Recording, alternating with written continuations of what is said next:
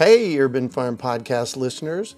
If you're as passionate about preserving the bounty of each season as we are, hey, I canned my first peaches at the age of 18, and that was a long time ago, then you're going to love what our friends over at Denali Canning have in store for you.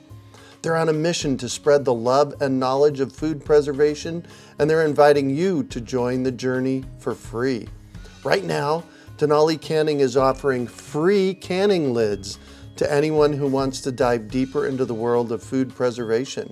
Yes, you heard that right, absolutely free. It's the perfect opportunity for both seasoned canners and those curious about starting. Denali is about quality, reliability, and supporting the canning community, ensuring that you get the best results every time you preserve. So why not give it a try? Visit denalicanning.com forward slash free to claim your free lids and start your preserving adventures today. That's denalicanning.com forward slash free.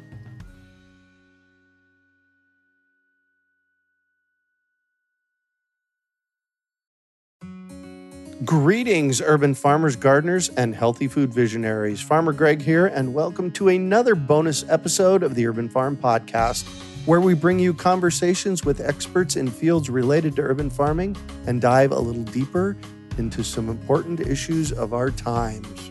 Bill McDorman is the executive director of Rocky Mountain Seed Alliance in Ketchum, Idaho. He got his start in the bioregional seed movement while in college in 1979 when he helped start Garden City Seeds. In 1984, he started Seeds Trust High Altitude Gardens, a mail order seed company he ran successfully until he sold it in 2013. He authored the book Basic Seed Saving in 1994. Then in 2010, he and his wife Belle Starr created Seed School, a nationally recognized week long training. Bill is a passionate and knowledgeable presenter who inspires his audiences to learn to save their own seeds. Welcome, welcome, Bill. How are you? I'm doing well, Greg. Thanks for being here. Hello, everyone. So, we're going to jump right in and we're going to be talking this evening on extreme seed saving. I'm just going to turn it over to you, Bill, and I'm going to have to kind of jump along for the ride as we go. Well, where would we get the idea of extreme seed saving? I think it has something to do with the extreme weather we've been experiencing. Yeah, as I look think? across the country and around the world, it just seems maybe they're just getting better with the weather reporting, and we're seeing all these things that always happen. But it just sure seems like things are an extreme level. And so, as seed savers, there's some tricks and some things I've learned along the way that might be able to help us.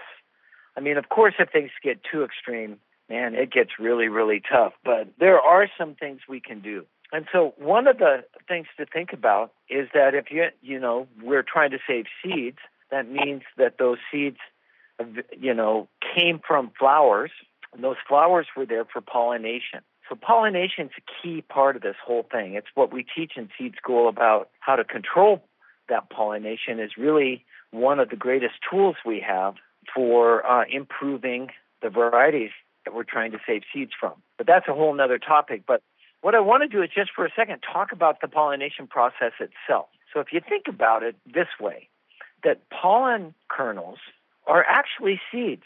They're like a miniature, in most cases, somewhat simplified version of a seed. And the stigmatic surface, we call it, the place where the pollen lands to initiate sexual reproduction, that's like a garden. It's like a well composted garden bed. In fact, it's the one that the the pollen grain has to hit if it's if it's going to grow into a plant. And you say, so that sounds kind of strange, but you know, corn is probably uh, the most visual example, and you can find pictures of this. But when a pollen grain lands on a corn silk, what happens is that it actually starts to grow a little root it's like a simplified process of growing a small plant. And that little root grows all the way down the corn silk and into the ovary, which is where the corn seed is going to be someday. And so that's why if uh, pollination does not take place, if that little pollen grain doesn't hit every single silk and and have enough time to grow a little root down into the ovary and exchange material you know, chromosomal material, then sexual reproduction does not take place, the ovary does not grow, and you have a little blank spot in your corn cob. And so the key for us to think about here tonight when we're talking about extreme gardening is realizing that this kind of a garden with the pollen grain being the seed also has some requirements and one of those is that it's got to be the right temperature for this process to take place if it's too hot if it gets up into upper 90s and over 100 degrees a couple of things happen. One is that the pollen grains can dry out and die before they actually get to the silk. The silks can begin to dry out. And even if the pollen grain is good and it hits a good silk, the process may not take place because it's just too warm for pollination to complete itself. And this is true in all plants. And usually, so a generalization here is that the temperature for successful pollination is usually way inside the boundaries of the temperatures it would take to actually grow the plant that will come later when you plant a seed in the ground. So let me give you some examples. One of the things we learned quickly when I lived in Idaho for years was that nighttime temperatures at my place at 6,000 feet would get down to below 40 degrees at night. And I was year after year, I was growing pepper plants, and I was never getting any peppers, and I couldn't figure out why. Well, it turns out that the pollination process in peppers doesn't really work if the temperature gets below 40 degrees. Now we we would have maybe an 80 or 90 degree frost-free season some years, so it wouldn't get below 32. But it was pretty rare, especially back in the day, for it to get above 40 in the night for a nighttime temp. Therefore, we had these really luscious looking pepper plants, but we never had any peppers because pollination never took place. It was just too cold at night. So when we learned that, we could do a couple of things. One was to provide some sort of passive solar storage, rocks or something in and around the plants to help it stay above 40 at night, some kind of covering just at night to help the temperatures stay higher. And then the other thing we found out is that there's a, it turns out there's a genetic anomaly that allows the pollination process to take place in peppers below 40 degrees, clear down to freezing. And so there were a couple of new varieties of peppers that were had been advertised at the time that um, had this trait. And once we started growing them, we were able to get peppers, even though it was getting cold at night. So that's an example of extreme seed saving, thinking about the problem and realizing that we could fix it. Yeah. And well, and it's not surprising because on the other end, we run into the same problem with tomatoes on the heat. That's true. You would know that, and you could speak to that. So, you know, at what temperature, Greg, do your tomatoes stop producing tomatoes in the in the midsummer? Well, I'm going to say in the June time frame, and you know, in June our temperatures can get up as high as 121 degrees, although that's rare. But it's nothing for us to be getting temperatures at the end of May and into June at 110 or 112. Yeah, that you know, if you read the literature, and and the best articles I read about this were from Great Britain, and they said even 80 degrees. There are lots of varieties of tomatoes that don't like the temperature to get above 80 degrees, or wow. pollination will just won't, won't take place. Now, my own experience is that's probably closer to 90. You know, it may have something to do with humidity too. There's lots of variables here, but for sure, you know, almost every gardener I met in Phoenix just tells me when it gets over 100, forget it. Right. You know, we're just not getting tomatoes. Yeah, exactly. The tomato plants, the tomato plants will survive, and once things start to cool down again, lots of times, you know, those same plants will start going through another bloom and start having tomatoes again. And it was just uh, the problem of it being too hot. When so the problem, what can you do? The, well, well, so before we skip over this, the problem that we run into here in Phoenix in the fall and this is why I tell people to grow tomatoes in February, March, April, May, and June. That's the best time to plant okay. them because what happens is, is it doesn't cool down until October. So if you can get your tomato plant to live through the summer through shading and watering and like that, it starts setting right. tomatoes again in October, which gives you green tomatoes in January. Right. They never the day length is shortened and they exactly. never really get what they need to Right. Wow. Yeah. Well, double problem. Okay, well, what if you think about what happens with tomatoes? They are mostly what we call self-pollinating plant. In many of the uh, newer varieties, especially of tomatoes, the stigmatic surface, which receives the pollen, doesn't even stick out beyond what they call the anther cone ever. And or if it does, it's only after it's brushed by its own pollen.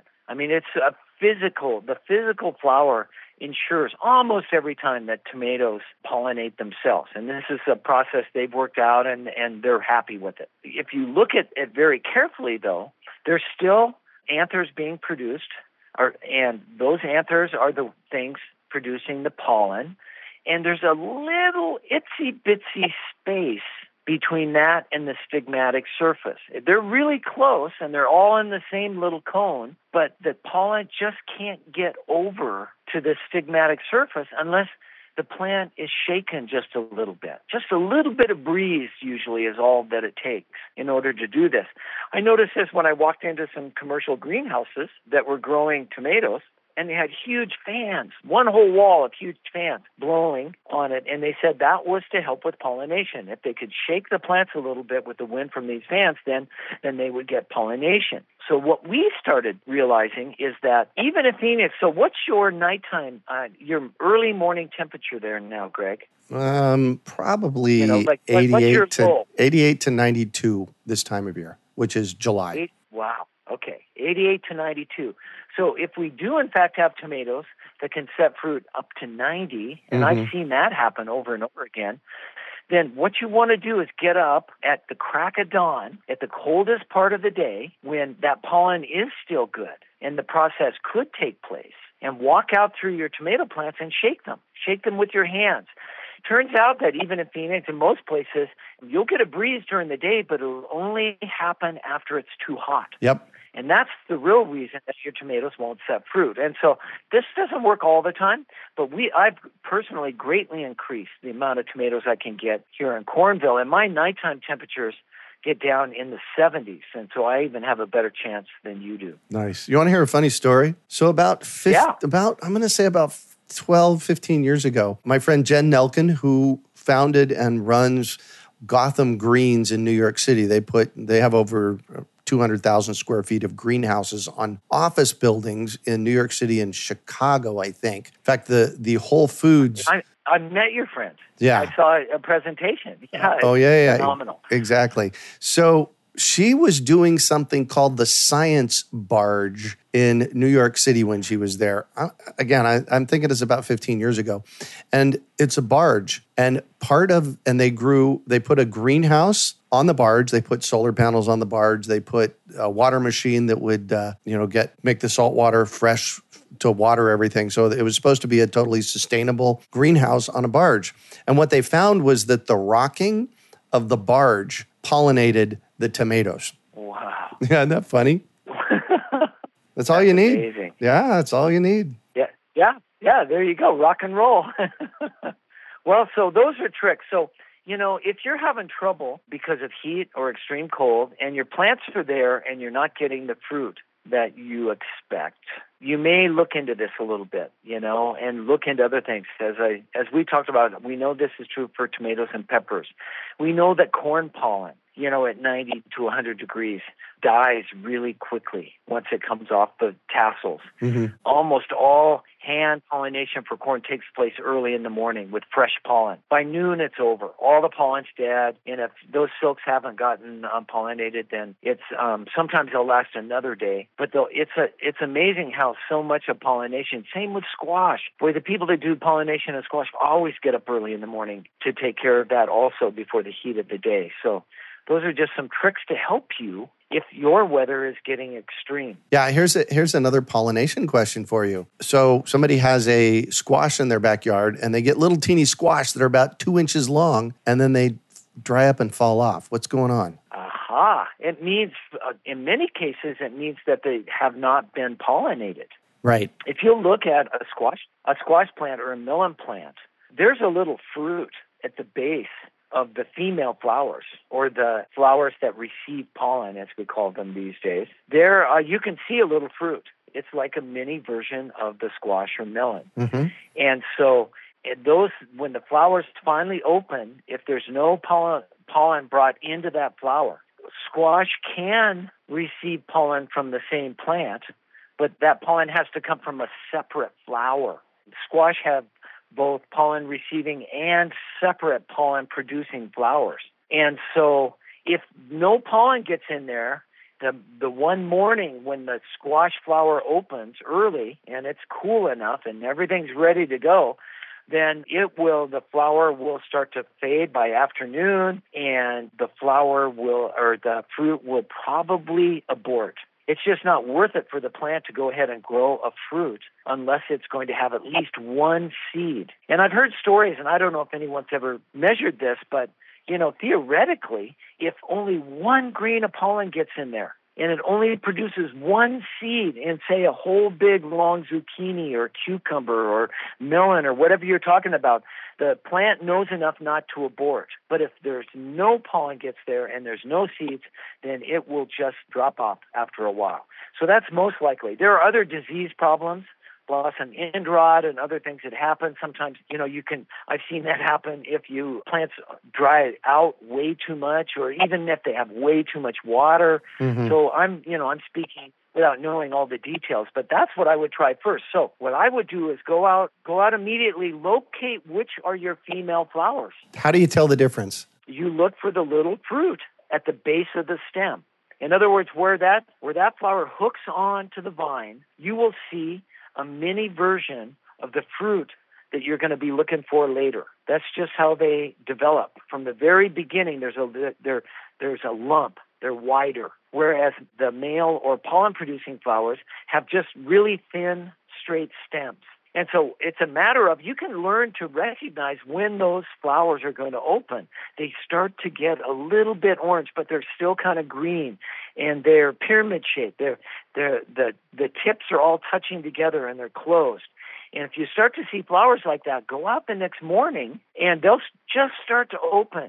And for the flowers that are just starting to open, what you should do then is find a male or pollen producing flower that's already open. And if you look in, it looks like there's a little paintbrush in there. It'll be covered with pollen. Right. You can take one of those paintbrushes and you can shove it into your your pollen receiving flower and dust things around and make sure that you get uh, that pollination takes place. And I'll bet if you do that, you'll see that you'll have way fewer of those flowers abort. Perfect. Thanks for that. So you were going to, when I interrupted you five minutes ago, you started saying another extreme.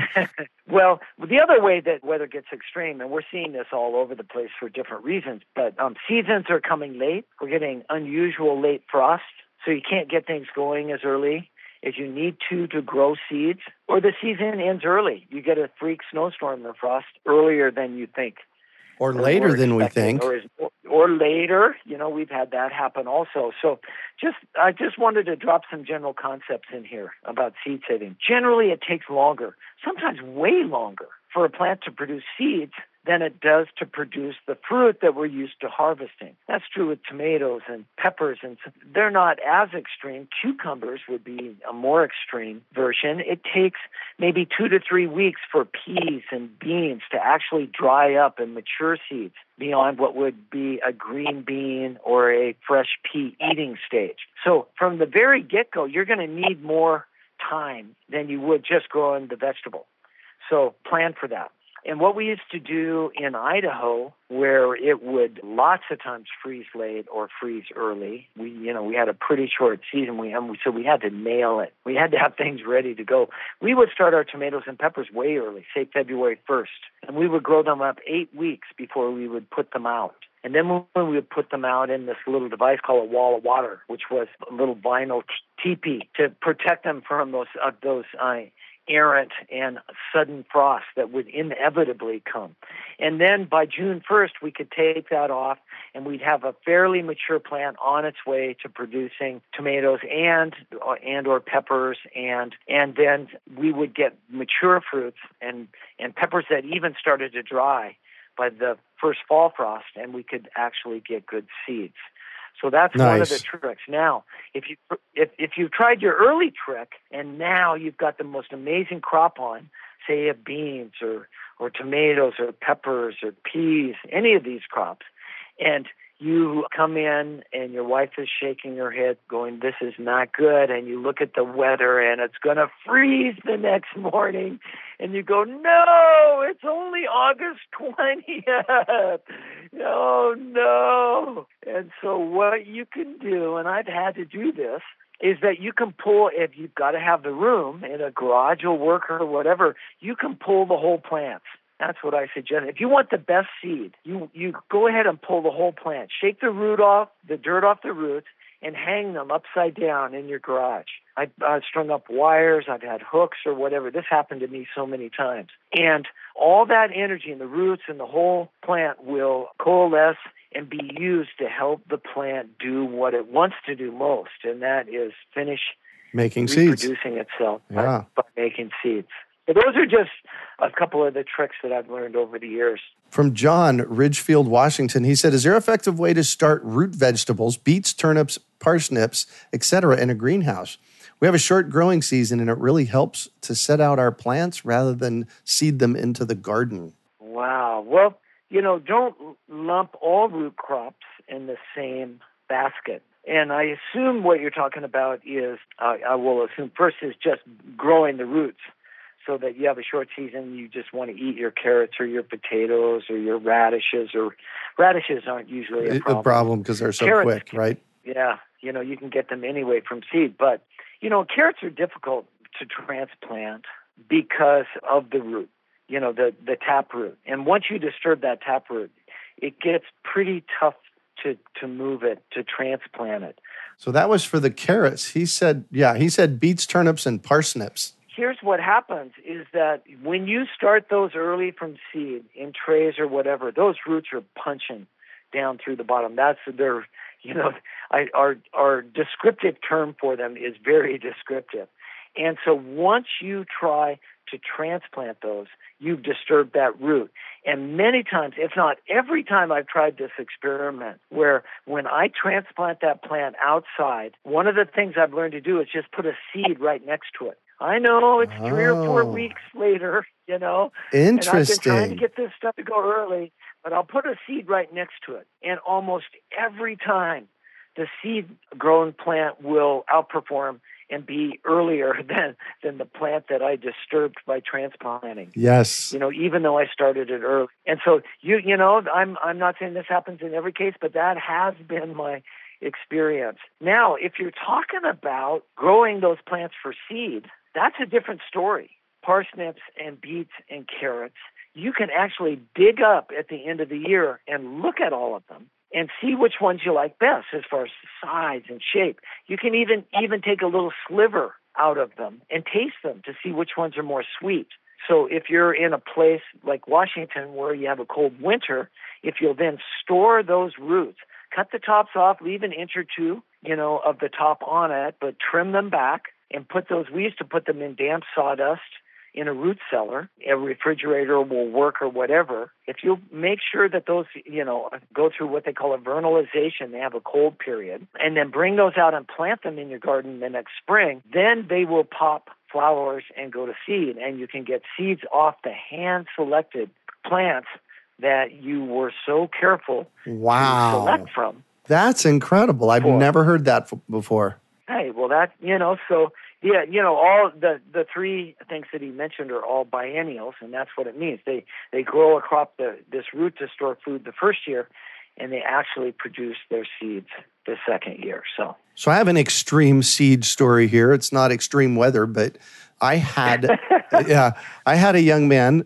last. It's been just about a year ago. He came and helped me here on the urban farm, and I thought he was a little bit more trained than he was. And he, I handed him four or five ounces of carrot seeds that I'd saved from my front yard, which is how, how in five ounces of carrot seeds, how many seeds is that? Oh, oh. Well, let me tell you, there are 600 seeds per gram, 28 grams in an ounce. So you can yeah, do the math. You're into the hundreds of thousands. Yeah. So I asked him to uh, plant some rows of carrots, thinking that he would, you know, put two or three seeds in a hole or, you know, 30 or 40 of them on a row. He planted all five ounces. in this Oh, in this no. bed. It actually turned out to be quite brilliant because when it came to pulling up the carrots, there was nothing there. They were, you know, so close that, and you know, trying to thin that many carrots was futile. But what it's created is this massive amount of seeds. I'll, Wow. I'll bet you I have. I don't know. I, I you know, I'm going to process them, but I'll bet you I end up with a pound of seeds. Wow. Well, and you know what's great about great about that, Greg, is that you know carrots are an outcrossing crop. I'm using you know seed school language here, so What's so What that outcrossing? means is they, they the outcrossing means they like to have pollen from somewhere else. They like to have pollen come and cross pollinate them from other plants.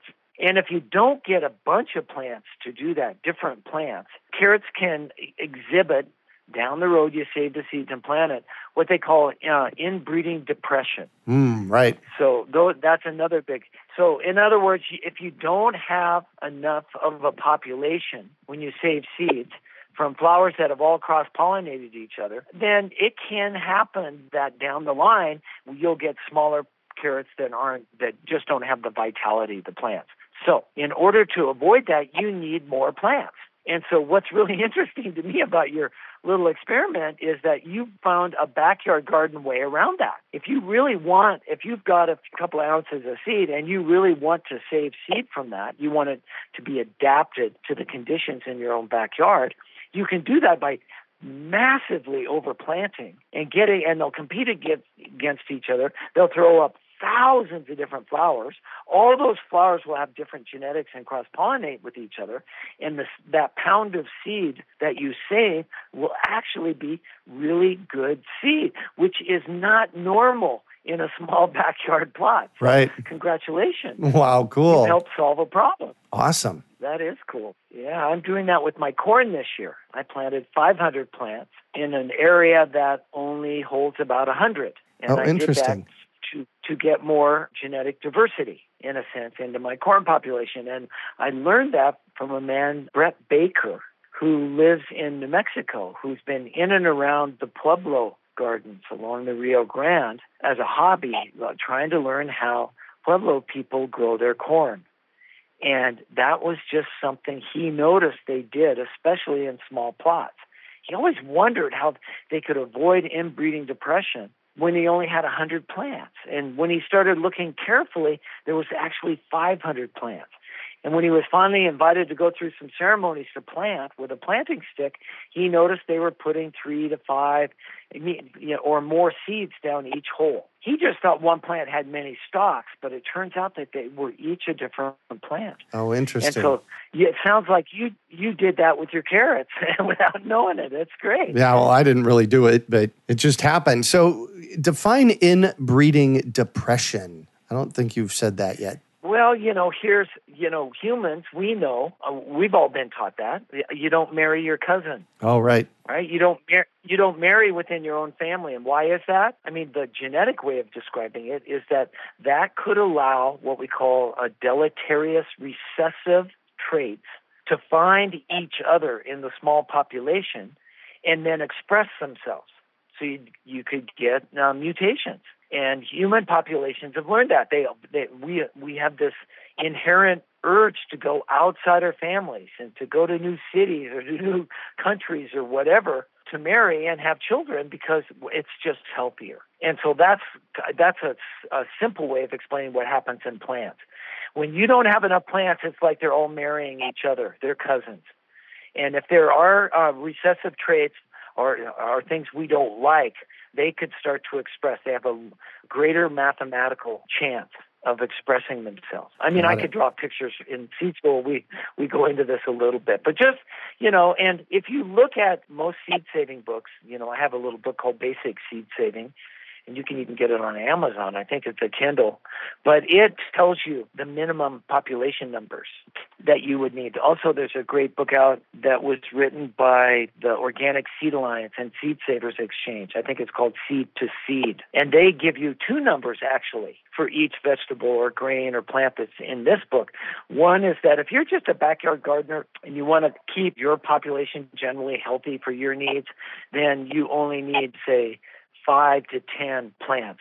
But if you are a professional grower and you are dealing with a huge acreage of a plant, where you where uniformity is at a premium, then you should probably save, you know, from 100 or 200 plants. I'm making those numbers up, but you get the point. And so it's really nice to kind of see that there are differences. Again, nobody knows exactly how few or how many it takes right. to have healthy populations. These are things that have been observed over a period of time and are worth paying attention to down the line if you want you know, to grow and save your own seeds and adapt something to your own backyard. And maybe I'll just end with this. Uh, really, I heard an incredible. So, you know, I've been growing and saving seeds since 1979, and and had my own seed company for 28 years. And I just heard something the other day, and this just points out how much there is to learn in this field. But um, I heard about a variety of corn that was grown in a. I'm trying to think the name of the gulch because the corn is named after it in Idaho on the Snake River. And the story that goes with this corn is very interesting. The the the fellow growing it lives by himself. He's way down a dirt road near the wilderness, and he saves his own corn seed from his field. And he's got a pretty large population. You know, he's got like I don't know 200, 500 or more plants. So that shouldn't be a problem. According to lit- literature, that shouldn't be a problem. After about eight or nine or ten years, he would uh, uh, of growing and saving his own seeds.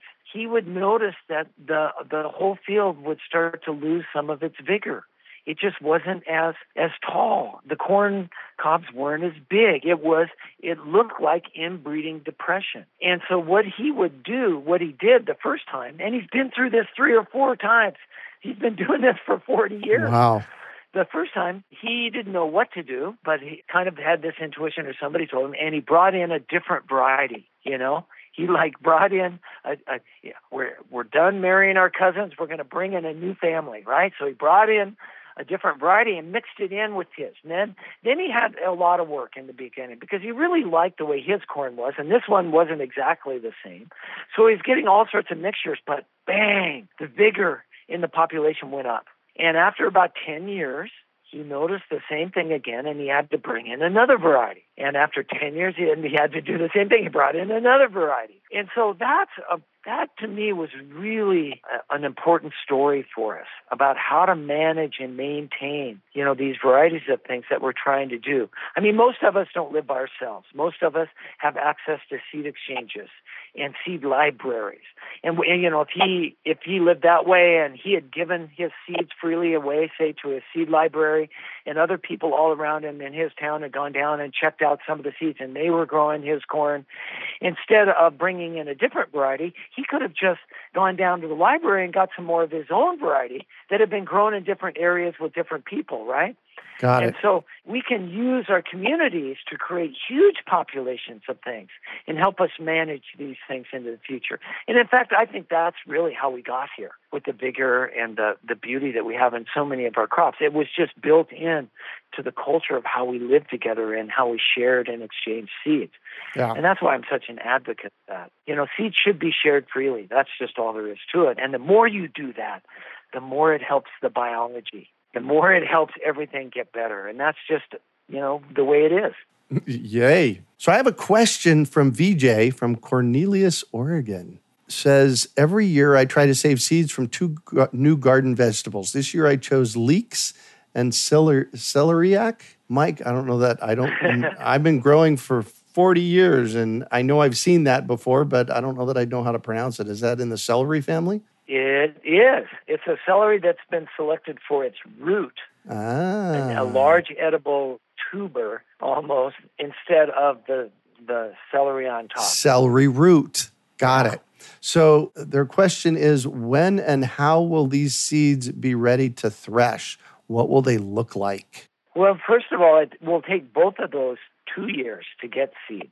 Yep. So, in other words, usually I mean, there are you know, examples of people plant really too early or, or or weird things happen. But generally, what you want to do is grow really great leeks, really great leeks, you, and then pick out the best one and do what I talked about before. Trim the tops. Yep. Maybe take a little bite out of the ones, find out which ones are sweeter, and store them in a cool place. 40 degrees is optimum. 50 will work through the winter and plant them out next spring and let them go to seed. And the same with the celery root. You know, I don't off the top know the numbers for the onion family, but you want to do it. You want to save seed. If you want that seed to be good, you want to save seed from a number of those guys. Right. You don't want a small population, and uh, either for celery also. And so it could be a bit of work, but good for you. I'd love to trade you for some seed. nice. I'm always looking for good leek seeds. And, you know, just one other tip is that Don Tipping, who lives in Williams, Oregon, and has a seed company called Siskiyou Seeds, is uh, is who I would go to ask questions about growing leek seed. I think you've got one of the country's great refer- references right there in your neighborhood, and it might be worth getting to know Don if you don't know him already with specific questions about that. But that's what I would do if I were trying to grow great leek seed. Excellent. So you and Bill run the Rocky Mountain Seed Alliance. Tell us a little bit about Rocky Mountain Seed Alliance and what you guys do. Wow, I would love to. Rocky Mountain Seed Alliance is a seed conservation organization. And there are a number of seed conservation organizations around the country and more being started all the time. Why? Because if you just look at the, the diversity that's planted in America's gardens and farms, it's been greatly reduced, I'll call it lovingly, in the last couple of generations. There's estimates of uh, about 90% fewer varieties of things growing in especially the world's gardens. That's a, a United Nations Food and Agriculture Organization statistic. But we've lost huge diversity. And so as we face climatic changes, and we want to strengthen our agricultural system, it makes sense biologically for us to have more diversity. A more diverse system will more likely to have something in it that will survive whatever nature is going to throw at us. And so there's this move on to save diversity. Now, what makes Rocky Mountain Seed Alliance different than other seed conservation organizations is that we're not trying to save seeds bring them in and put them in a seed vault or a seed bank just to make sure they're here. What we do is spend about 90% of our energy going out and teaching everyone how to save their own seeds and uh, inspire communities to build their own seed safety backup systems. Sometimes those are seed vaults, sometimes they're seed libraries or seed exchanges.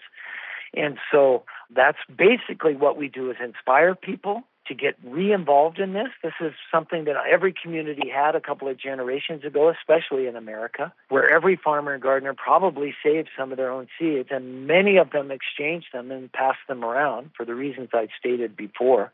We try to educate people on how to do it and how to do it better and put you on a path so that you could actually become an expert seed saver, especially around a crop you might be passionate about. Maybe it's celery root. I don't know. And then we network. We've got some pretty neat software that was developed from the Howard Dean campaign way back, the first real grassroots democratic campaign, and which allows seed stewards. These are people that have dedicated themselves to growing and sharing the seeds to at least one thing.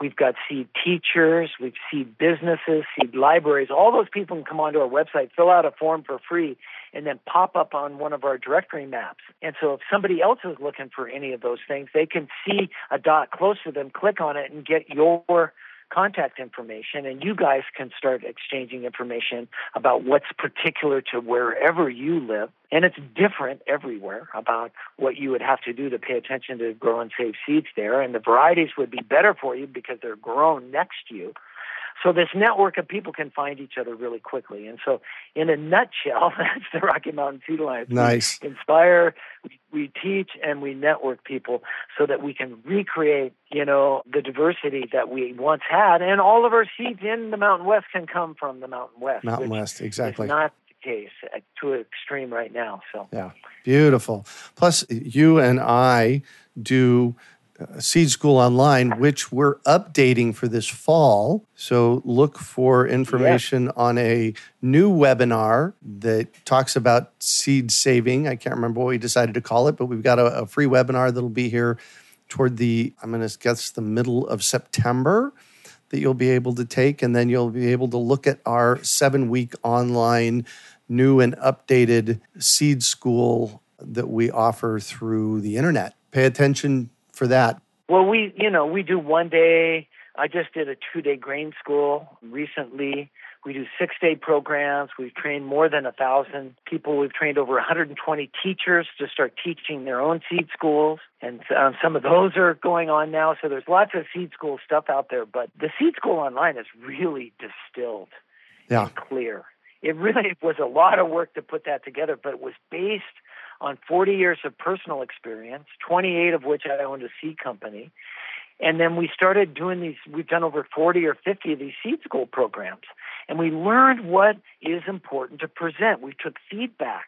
And so all that got mixed into seven online webinars that we call Seed School Online. So it really is an amazing, I think it's an amazing achievement. Sure took a lot more work than I thought. yeah, exactly.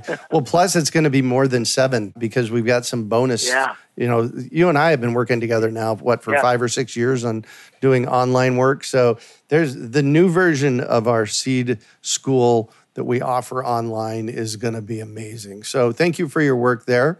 Any last minute thoughts? You know, face into the extreme. and what it actually is going to do is sharpen our skills and give us the chance to start selecting amazing things. What will come out of the extremities are better better vegetables that are more nutritious that work better for us. That's the that's the magic of getting involved in seeds. Every disaster can actually be the best thing that happens to you as far as saving the seeds for something that's resistant to whatever happened to you in the first place. So I'm excited. I'm excited about all the people that are getting involved in this, how we're networking and sharing on an unprecedented level, and how we're, you know, we've got a chance. We have to think that we have a chance. So yeah, awesome, awesome, awesome. Thank you so much for joining us this evening, Bill. Have a great evening. As I like to say, farm out, and we'll catch you on the flip side. We hope you enjoyed today's episode of the Urban Farm Podcast. Remember to listen for tips, advice, and resources to help you on your journey with urban farming. You can find us on the web at urbanfarm.org or send us an email to podcast at urbanfarm.org. In the words of Vincent van Gogh, great things are done by a series of small things brought together. Be encouraged that with each lesson learned and skill developed, you are one step closer in the direction of your dreams. Hey, Urban Farm Podcast listeners. If you're as passionate about preserving the bounty of each season as we are, hey, I canned my first peaches at the age of 18, and that was a long time ago, then you're going to love what our friends over at Denali Canning have in store for you. They're on a mission to spread the love and knowledge of food preservation, and they're inviting you to join the journey for free. Right now, Denali Canning is offering free canning lids to anyone who wants to dive deeper into the world of food preservation. Yes, you heard that right, absolutely free. It's the perfect opportunity for both seasoned decanters and those curious about starting. Denali is about quality, reliability, and supporting the canning community, ensuring that you get the best results every time you preserve. So why not give it a try? Visit denalicanning.com forward slash free to claim your free lids and start your preserving adventures today. That's denalicanning.com forward slash free.